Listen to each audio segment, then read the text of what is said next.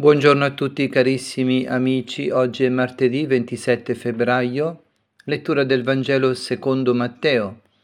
In quel tempo il Signore Gesù diceva ai suoi discepoli, fu pure detto, chi ripudia la propria moglie le dia l'atto del ripudio, ma io vi dico, chiunque ripudia la propria moglie, eccetto il caso di unione illegittima, la espone all'adulterio, e chiunque sposa una ripudiata, commette adulterio. Avete anche inteso che fu detto agli antichi, non giurerai il falso, ma adempierai verso il Signore i tuoi giuramenti. Ma io vi dico, non giurate affatto né per il cielo, perché è il trono di Dio, né per la terra, perché è lo sgabello dei suoi piedi, né per Gerusalemme, perché è la città del grande Re. Non giurare neppure per la tua testa, perché non hai il potere di rendere bianco o nero un solo capello, sia invece il vostro parlare sì, sì, no, no. Il di più viene dal maligno. Carissimi amici, ancora altri discorsi da parte di Gesù per quanto riguarda la legge. Gesù dice che non è sufficiente appunto un approccio alla legge, in questo caso si sta parlando dell'adulterio. Non è sufficiente dire la legge lo permette nel caso appunto di un atto di ripudio. Sì, direbbe Gesù, la legge lo, lo permette, è un istituto che la Torah prevede. È vero, la legge di Israele prevedeva l'atto di ripudio dell'uomo nei confronti della donna, ma con, sua, con questi suoi discorsi Gesù ci fa capire che la volontà del Padre suo va da tutta un'altra parte. Ma allora perché la legge lo permette? Per la durezza del vostro cuore. Ma al principio non era così. Sì, riascoltiamo.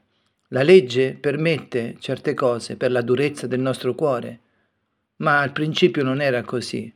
E Gesù è venuto nel mondo per rendere visibile, lui è come un midrash, è la parola viva, è, è lui l'insegnamento vivo del Padre. E allora se tu ti domandi cosa vorrà Dio nella mia vita, in questa situazione, la legge mi permette di dare l'atto di ripudio, ma voglio domandare a Dio cosa vorrà. E Gesù mi dice quello che Dio vuole nella sua vita. Gesù nella sua vita mi dice che Dio vuole un atto di misericordia infinito verso la persona che tu vorresti allontanare. Sì, tu puoi anche dire, la voglio allontanare perché mi ha tradito tante volte, sono stato tradito tante volte, ma allora mi viene in mente anche il profeta Osea, dove addirittura Dio gli dice sposa una prostituta, sposa una donna che ti tradisce. È incredibile come Dio ci vuole far capire il suo amore misericordioso attraverso anche degli uomini concreti, dei profeti, che in se stessi eh, vivono quello che è l'insegnamento di Dio. E qual è l'insegnamento di Dio? È quello del principio. Non osi separare l'uomo quello che Dio unisce, perché l'amore di Dio va incontro a tutti. L'amore di Dio, appunto, eh, l'amore di Dio non è un amore che dura per un po' di tempo, no. Il Signore si è impegnato in una alleanza d'amore con me e con te, con il popolo, al punto che lui non vuole ripudiare nessuno, nonostante il peccato e l'infedeltà, al punto che la sequenza tra l'uomo e Dio è questa, c'è il peccato, c'è il perdono, c'è il pentimento e la conversione. Prima del pentimento c'è il perdono, ecco l'atto di amore, ecco perché Dio vuole che nessuno venga ripudiato, ripudiata. Perché?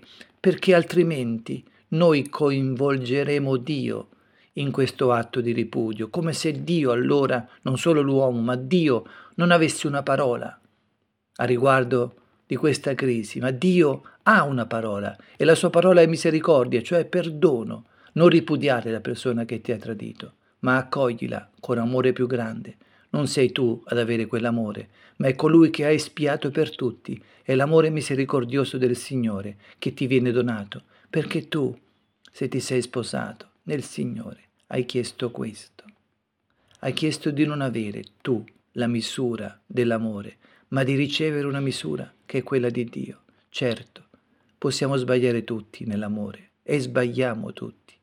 E non è assolutamente una condanna nei riguardi di quelli che non ce la fanno, ma è importante recuperare subito lo sguardo di Dio. Se da una parte io, te, noi sappiamo che certe volte è impossibile mantenere un rapporto umanamente impossibile, dobbiamo anche presto imparare a sapere ed ascoltare la parola di Dio che ci dice all'inizio non era così.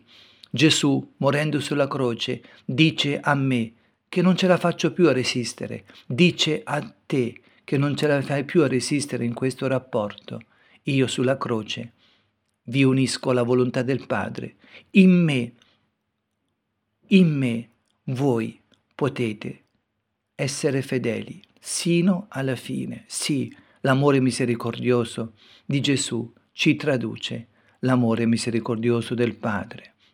Allora anche tu puoi amare ciò che non è amabile, anche tu, anche io, possiamo amare ciò che non è amabile e renderlo amabile. Allora questa tua situazione concreta, questo rapporto, questo matrimonio, così non amabile oggi per te, in Cristo Gesù, se il tuo cuore si apre al suo amore, può diventare amabile. Certo, questo non si può raccontare come se fosse una formula teorica, questo si può solo vivere.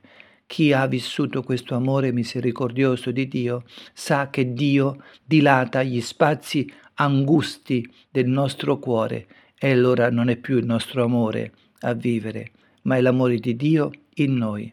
Che il Signore ci faccia la grazia di conoscere il suo amore misericordioso.